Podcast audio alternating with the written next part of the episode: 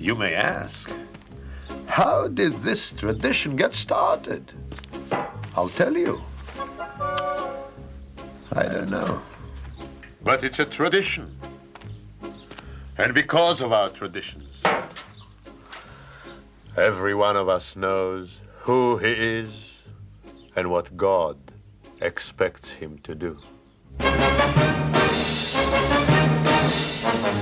Day and night must scramble for a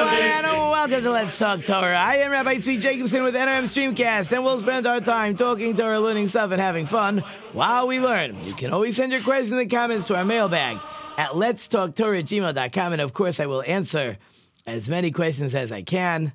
And if you'd like a simpler way, just go straight to our webpage, Let's Talk Torah.net. No apostrophes, Let's Talk Torah.net. The archives are there, the new shows are there. Um, there's places for comments and questions that I'll get to see. And of course, there's that all important donate button. There's that important donate button that you can help the show. You can help the show grow. You appreciate the show. I know you love the show. So hit that donate button. We have a bunch of levels over there. Um, if you'd like a shout out or in memory of or anniversary or happy birthday, we're happy to do that. Um, if you'd rather keep it anonymous, that's what people seem to like. But you know, we're open to all kinds of ideas. Um, so please hit that donate button and please help the show grow. And as always, I do thank you. Um, as we said in the last show, school has started. We are excited. We love school. My wife says to me, she's like jealous. She says, You love school. You love waking up in the morning and knowing that you're going to your classroom to teach children. I said, I do love school. Been doing it for many, many years, and I love it. Um, but actually, a statement I told her, as I said in the last show, um, there was this Rick Lavoie, uh, famous educator, special ed, famous for his Fat City. For those who don't know what this Fat City is, it's a video. You can go get your hands on it. Um, what he does is he he has a whole has worksheets or glass. He has a whole system of what it's like to be a special needs child in a classroom. And when adults sit down in this video and they're doing the different um, activities and they see how these special needs children operate, people get so frustrated, it's unbelievable. People get up there and yell and scream and curse. They, they, they go crazy. Uh, he told the story there was an assistant principal who um, who's taking this um, fat city this going through the program he gets up and he yells and screams and he bursts out of the room. Poor principal. He, he, he runs out after his teacher after the the new vice pre- the vice principal and he goes to his office and he's crying. The guy's crying. He says what's the matter? He says i was that kid. Uh, what, what this paper did right? I was reliving the suffering I did in class because no one understood me. And that was really that's really the point of of of when we have these special needs, special educators come in, teachers need to have a feeling. He says, even though he's exception to the rule, says most teachers, I would say a, a tremendously large portion of teachers enjoyed school we were good at it. For some of us, school was easy. So we liked it, we enjoyed it. Why wouldn't we want to be a teacher? But the kids that suffered in school, right? They did not enjoy school.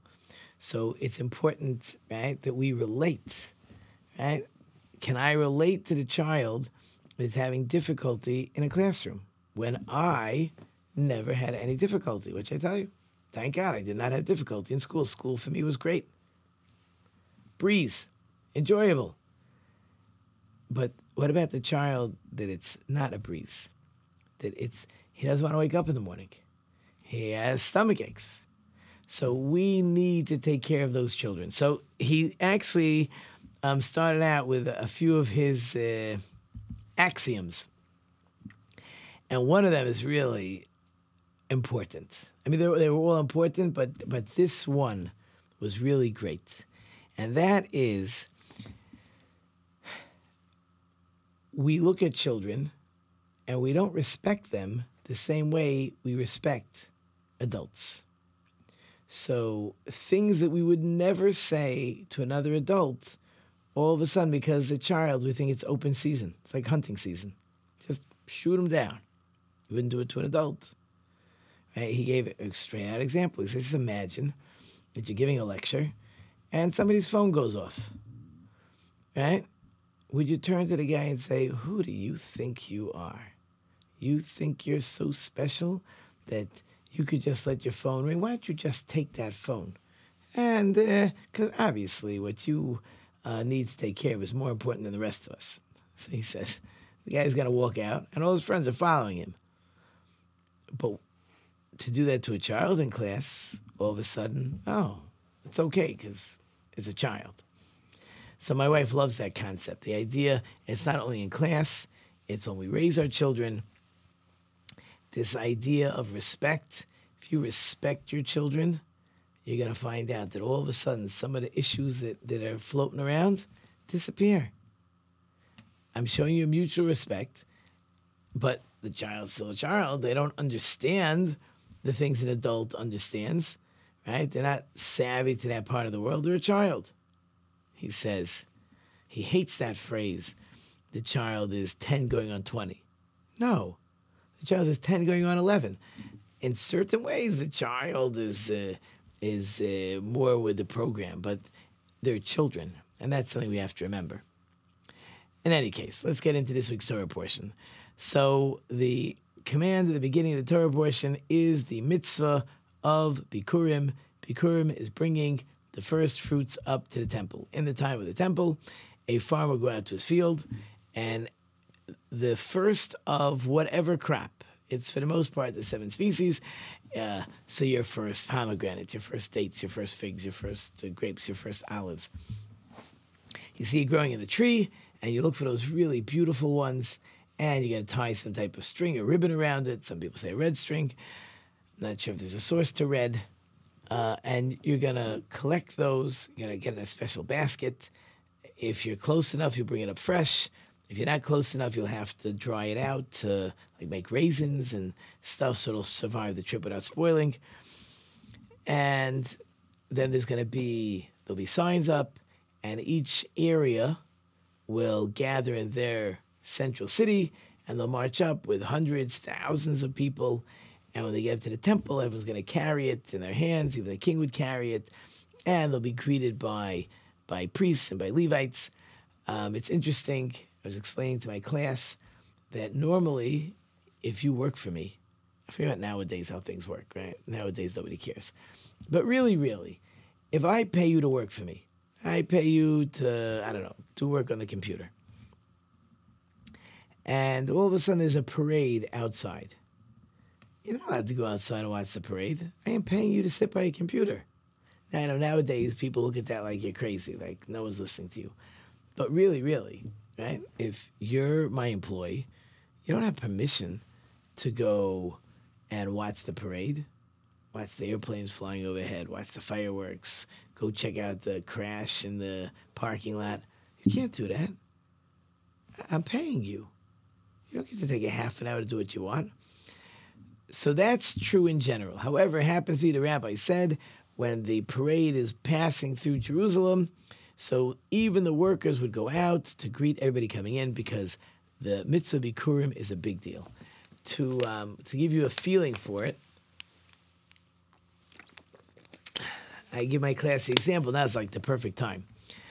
Uh, so many families during the summer they make like a garden, and I probably had a good half a dozen boys who have a garden or had a garden at the end of the season, I'm in their backyard, and I say, you know, when that garden is growing, those tomatoes, and you're watching they're teeny, and they get a little bigger, and you ask your mother when you could bring them in, and she'll say, not yet, and it's not ready, and you see them getting bigger, and they start to turn red on the vine, and some people pull them off uh, before they're ripe, some people wait till they're ripe, whatever you do.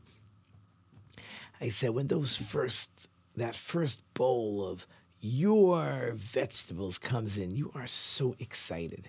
You can't wait to have the first tomato, the first whatever you are growing. It's very exciting. This is what all my work was for. So the Torah says the first one, or the first bunch, right, goes to the temple. Why? Because you need to recognize this is not growing because of you.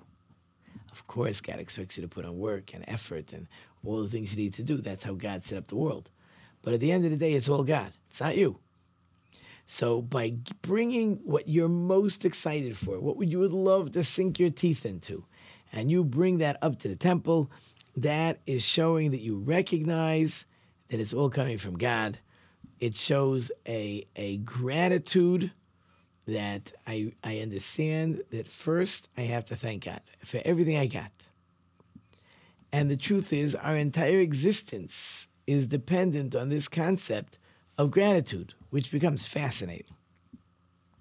Because this Torah portion was come, which is always coming at the end of the calendar year, right before Rosh Hashanah. So it's a reminder that a person should look back. It's true, we're always looking forward. We're not worried about what happened in the past. That's all fine and dandy, all true. But really, really, a person needs to look back and say, What a wonderful year. I hope for most of you. What a wonderful year. Look at all the good that God's done for me. Whatever it is, had children, had grandchildren, had a roof over my head, had food on my table, um, I was employed, got paid.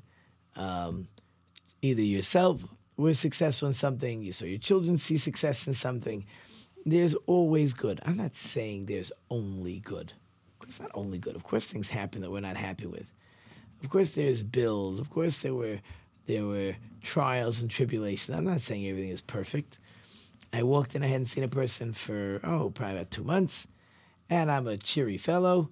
Oh, how was your summer?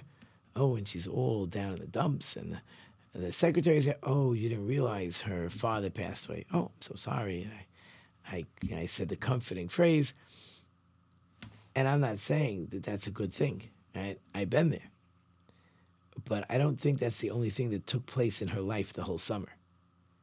Right? So, some good things, some not such good things, but you've clouded everything because of something you weren't happy about. Okay, things happen. Good things happen, not such good things happen. But we got to look back. You don't look back and say, oh, this one terrible thing is overshadowing the whole year. No, we gotta compartmentalize. Some good things, some not good things.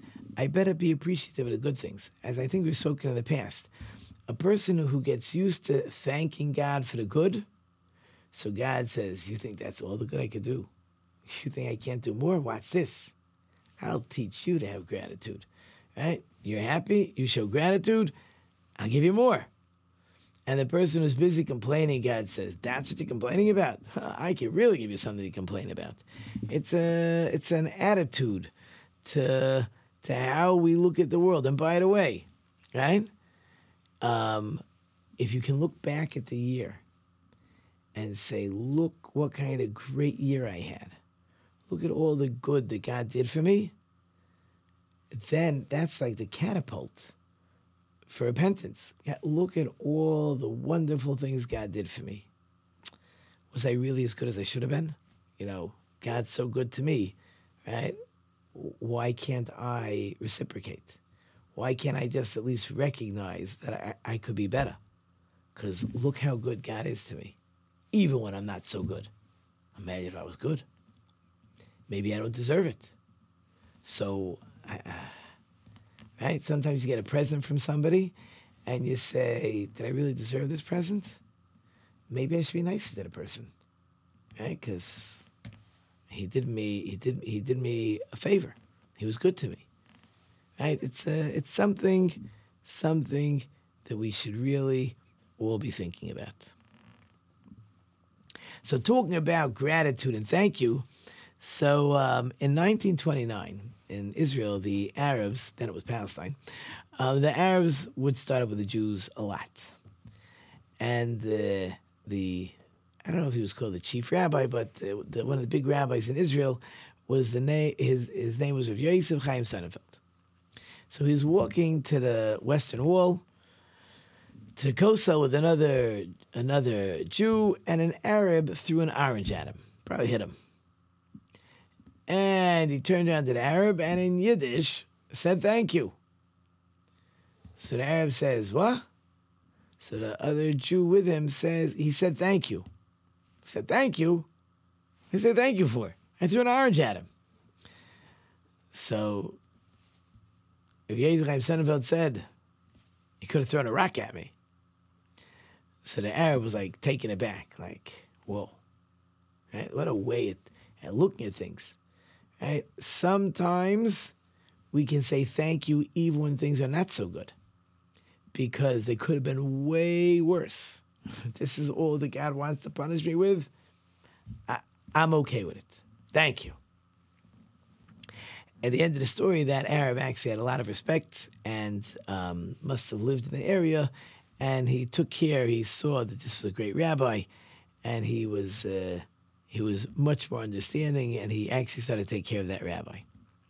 So the Torah portion starts with Bikurim, starts with gratitude, and then, then gets into the curses, meaning when we don't listen, right? Right? When we don't listen, and again, if I would have the proper gratitude, it would make sense that I would automatically listen. So what's happening? I'm not showing the proper gratitude. So now I'm not listening. So now, God forbid, the curses are coming. But it is interesting to note that even though this Torah portion is full of punishments and curses to the Jewish people when we don't behave, uh, hello? That was nice music. I don't think it's mine, but it's anyways cool music. Um, in any case, I have no idea even if you guys heard that music, but it was in my headphones. In any case, um, and this whole list of curses happens to be that there's a blessing hidden in each one of the curses. For example, um, it says the temple will be destroyed. That's terrible. But better sticks and stones. Better God put his anger on sticks and stones than on people. We're going to be spread out all over the world. Yes, that's not good. But at the same time, it's one nation can't wipe out the whole Jewish people because we're spread out. Um, one of the Caesars uh, made a decree to destroy the Jewish people, and one of his advisors said, Your Majesty, what a waste of time. Says they, anyways, don't all live in Rome. So you're not going to accomplish anyways, so why bother? So the Caesar says, You said good, except you're not allowed to win an argument with the Caesar, so I'm going to kill you anyways. On his way out to be executed, so a lady says to him, So sad you protect the Jewish people and you won't get rewarded with them. So he gives he circumcised himself on the way. Okay. Perhaps this is why these verses, the verses that are read um, when a person brings his fruit, his bikurim, to the temple, so he lines up and he goes to the Kohen, and he's required to read a group of verses. Those are actually the same verses that we read in the Haggadah on Passover. So you got to wonder, like on Passover, I should be reading verses that talk about the Exodus, about leaving Mitzrayim. Why am I reading the verses that we read in Bikurim? And perhaps the reason is that, you know, leaving Egypt, of course, is very important. But sometimes we don't realize all the suffering that was involved. But when we're in this story, so we're not ready yet. Sometimes we need to see the full redemption, and now we can look back, and now we can say, even the suffering had blessing connected to it. Um, I saw a great story, and I think I have enough time for it. Um, so, one of the first and most successful Kiruv organizations, the Kiruv organization is an organization that tries to point out the beauty of Jewish life and those that have strayed or those that never even knew what it meant to be religious. um, are shown the beauty and they can make the decision if they want to be religious or not. So the organization is called Hineni. It was founded by a dynamic woman. Her name is Rebbetzin Esther Jungreis. She's not alive anymore. She passed away a few years ago. They wrote a book about her. She was really an amazing lady. And she started her organization in the 70s, 1970s. And her organization just was a hit. And she actually, um, one of her big starting points is she rented at Madison Square Garden and got different musicians and others. Um, and she packed in the place. And then she got up to speak. And it was, that was just like a springboard from there. Um, one day she receives a call from a man by the name of Shlomo Levin. He was the Israeli consul in New York. And he said, Rebbetzin, I heard you speak at Madison Square Garden in New York City. And I think the troops in Israel would just tremendously benefit from your message. So this Shlomo sent a publicity shot of this Rebbetzin Jungreis, mic in hand, speaking in Madison Square Garden. So the Israeli Army Entertainment Corps saw it and they misunderstood the whole thing. They thought she was an entertainer. They didn't know she was going to tell the troops about the beauty of uh, of uh, living as a religious Jew, and they actually thought she was a singer. But they they um, they worked it out. They had already set up a schedule. She was going to come to Israel and speak by all these army bases.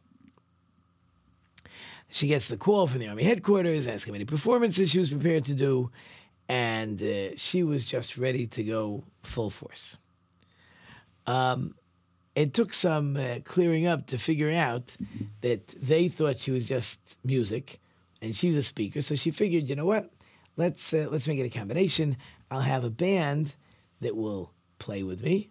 You know, I'll be introduced. I'll have a band play music for about half an hour. That'll be entertaining, and then I'll speak. And uh, she was able to work it out. Um, and she found a, a, a, band in Miami that was willing to come along, and they were just a hit. They played for her for free, half an hour before each show, and uh, it just went better than expected.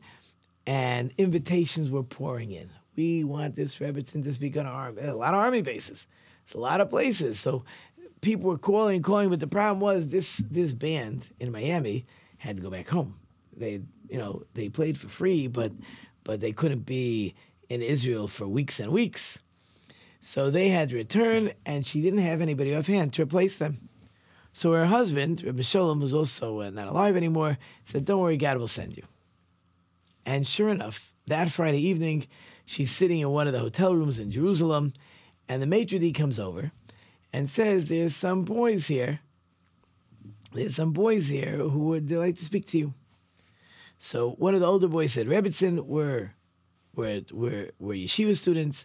We have our own band, and uh, we would like to offer our services. Any music that you need over the next couple weeks, you just let us know we're available. So she said, um, How do you know I need a band? So the, the boy says, I'll tell you the truth. I didn't know you need a band. I'm a musician. I have friends that are musicians. Um, but I got to tell you, this really, this is really the reason I came over to you. A few years ago, I lived in New York, totally assimilated. I didn't know what Judaism was. My life was music. And the truth is, I was going to be going to Paris to continue um, my musical studies. So I was walking down Kings Highway in Brooklyn, and I heard a crash. A screech of brakes, and I look up, and there in the street covered in blood, there's an old rabbi on the floor, and I run over to him, and I try to talk to him, and I yell people to call the ambulances, and he's not responding. And I'm staying with him, holding his hand till the police arrive, and as and he's being lifted up onto the stretcher. He's trying to say something. So I bent my ear close, and you'll never believe what he said. The rabbi says to me, I understand the rabbi is there, broken bones, bleeding. He says to me, he says, Young man, he says, Are you Jewish? And I answered, Yeah. So the rabbi whispers and he says, um, You need to go to Jerusalem and study Torah. Can you imagine? Here is this rabbi. He's suffering multiple fractures. His body is bruised and bloodied. And in his pain, what does he say? He says, Go to Jerusalem and study. And that experience, I must tell you, changed my life. I realized I had met a man that is so committed that even when he's suffering, he cares about another Jewish person. He says, Rebbetzin, that man was your father. Whoa. And uh, but now the music is playing. I hope you enjoyed it. Short and sweet. Thank you, of course, all wonderful sponsors and, and, and listeners. You know, I can't do it without you guys.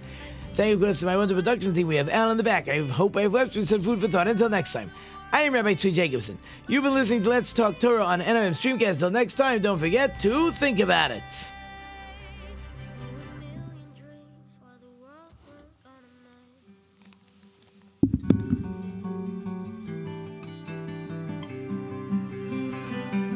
There's a house we can build, every room inside is filled